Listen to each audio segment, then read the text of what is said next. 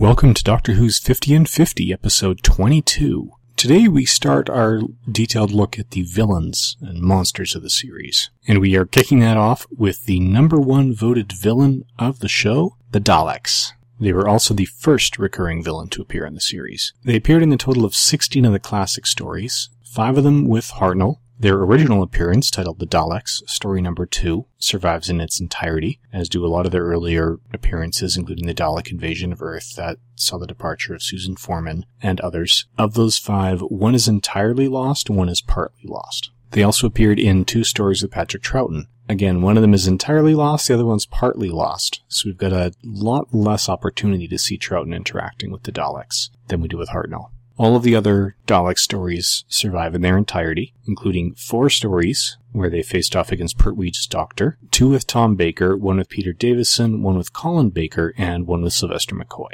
Now, when they first appeared in story number two, the Daleks, they were decidedly alien aliens. These guys are blobs inside tanks. These were not humanoid in any way, shape, or form. At least not as we saw them in that episode. And that is one of the things that sets Doctor Who apart early on, coming out even before Star Trek. It has it more than its fair share of decidedly non-humanoid aliens. Now, when they do go with a humanoid alien, they tend to go with flat out human appearances. So we don't get the heavy makeup and the forehead appliances and things like that that we see in Star Trek. It's either completely alien or can totally pass for human. There doesn't seem to be an in between. Now, it's a common misconception from people who aren't familiar with the show that the Daleks are robots. They're not, but they can easily give that impression. They are essentially blobs inside tanks, and they were genetically engineered without emotion, with the possible exceptions of rage and hate, although they do have a sense of superiority. So the Daleks' history in the show is that they did start off as humanoid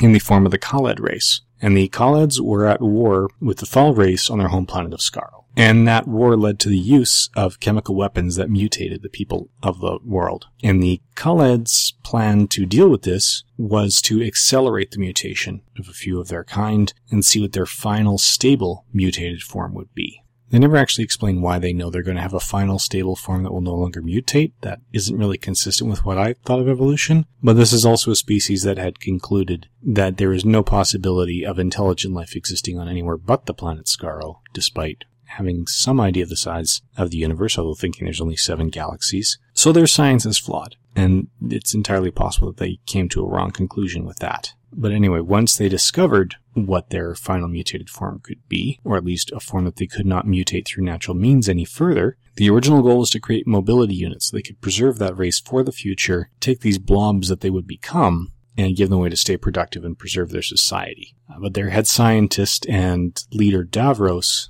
decided to start tampering with that form and genetically engineering a superior creature. And it's these creatures that he started to call the Daleks, as an anagram for Kaled.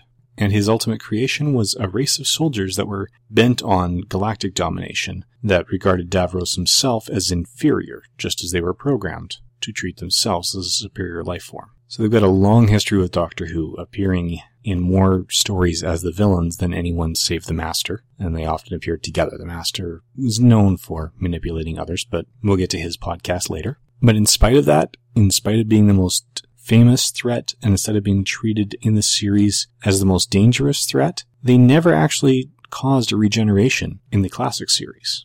Now, they were also created by Terry Nation, and this leads to some of the oddities themselves. BBC rules are different than North American work for hire rules, or at least they were in the 60s when these were created. The Daleks were owned by Terry Nation originally, and by his estate later, and not by the BBC themselves. So he wrote most, if not all, of the Dalek episodes. Everyone I've been able to check was written by him. And he had the legal right to take them elsewhere into different TV shows, different series. He could have used the Daleks anywhere he wanted, as long as he did not refer explicitly to Doctor Who in the process, just as they did with the Australian spin off of K9.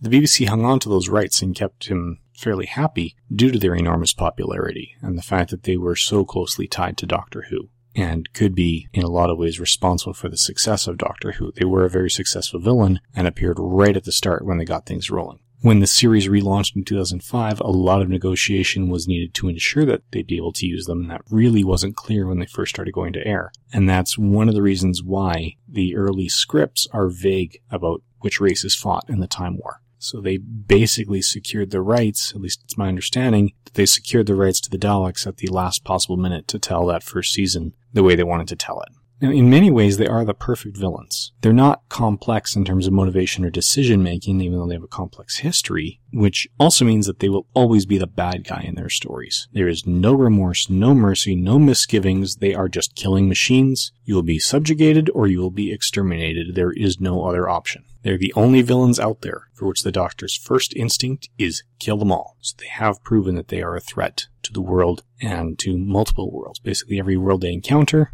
has to deal with them because they're not going to take it lightly. They consider themselves the ultimately superior race because that's what they've been programmed to do. Now, there is a bit more to them and a bit to their history, but a lot of that is tied to Davros himself. So we're saving that for tomorrow's podcast, which focuses specifically on Davros. So thank you for listening and please join us then.